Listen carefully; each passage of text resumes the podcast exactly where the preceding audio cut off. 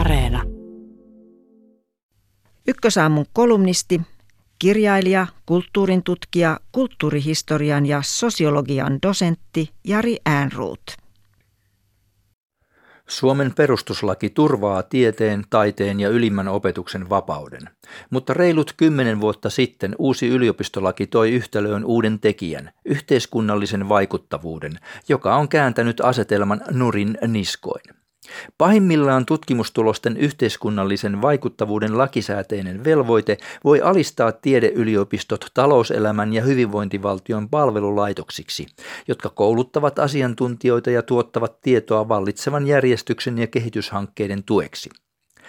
Silloin ei enää ole pääministerinä toimineen Juha Sipilän inhoamia kaiken maailman dosentteja hidastamassa hallituksen vaakalentoa kohti maailman huonointa maakuntamallia. Kun yhteyspolitiikkaan on luotu, tutkijat saavuttavat valtaa, rahaa ja julkisia efektejä edistämällä sopivia missioita. Hyviä vinkkejä löytyy esimerkiksi Y K:n kestävän kehityksen ohjelmista. Ystäviä, menestystä ja vaikutusvaltaa on luvassa, kun torjuu ilmastonmuutosta, vauhdittaa reilua talouskasvua, edistää tasa-arvoa, puolustaa vähemmistöjä tai ylistää alkuperäiskansoja. Tutkimuksen yhteiskunnallinen vaikuttavuus tulisi poistaa yliopistolaista. Tieteen ydintehtävänä on tavoitella neutraalia totuutta ja sillä hyvä. Arvovapaa ja itseään korjaava tutkimus ei onnistu, jos miettii hyötyjä ja haittoja tai vaikuttavuutta. Totuuden tavoittelu on herkkä laji. Se vaatii puhtaan ja suljetun tilan, jonne politiikan virukset eivät tunkeudu tartuttamaan maailman muuttamisen vimmaa. Tarvittiin vuosisatoja siihen, että yliopistot pääsivät kirkon ja valtion kuristusotteesta harjoittamaan vapaata tiedettä.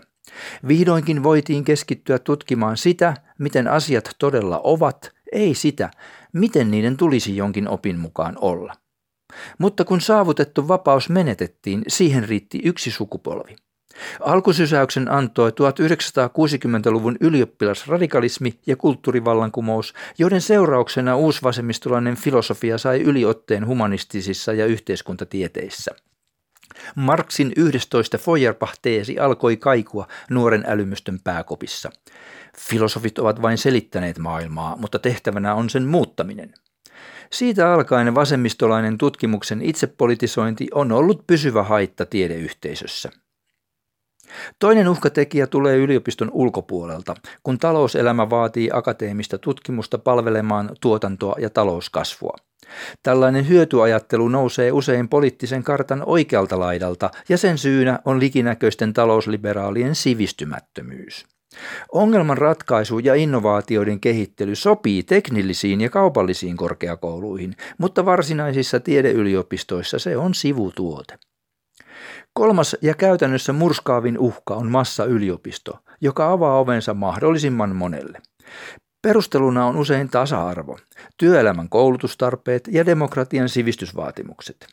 Tutkimuksen kannalta nämä hyvät sosiaalidemokraattiset aikeet ovat varmin tie helvettiin, sillä massojen yliopisto ei voi olla vapaan tieteen suojaisa akatemia.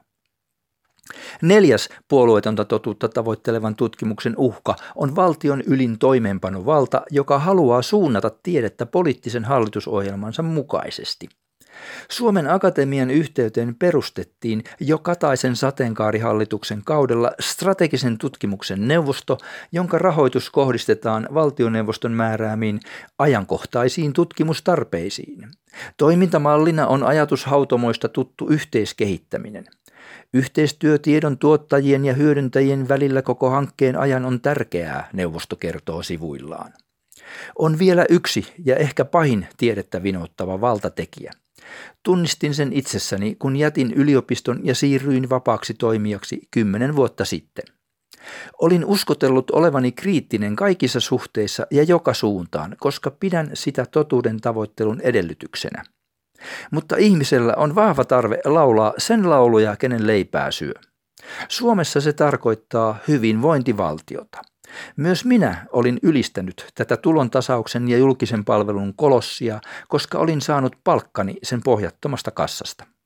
Vasta itsenäisenä toimijana aloin nähdä hyvinvointivaltion varjopuolet, julkisen monopolin tehottomuuden, vastuuttoman vapauden, passivoivan sosiaaliturvan ja toisten kustannuksella elämisen.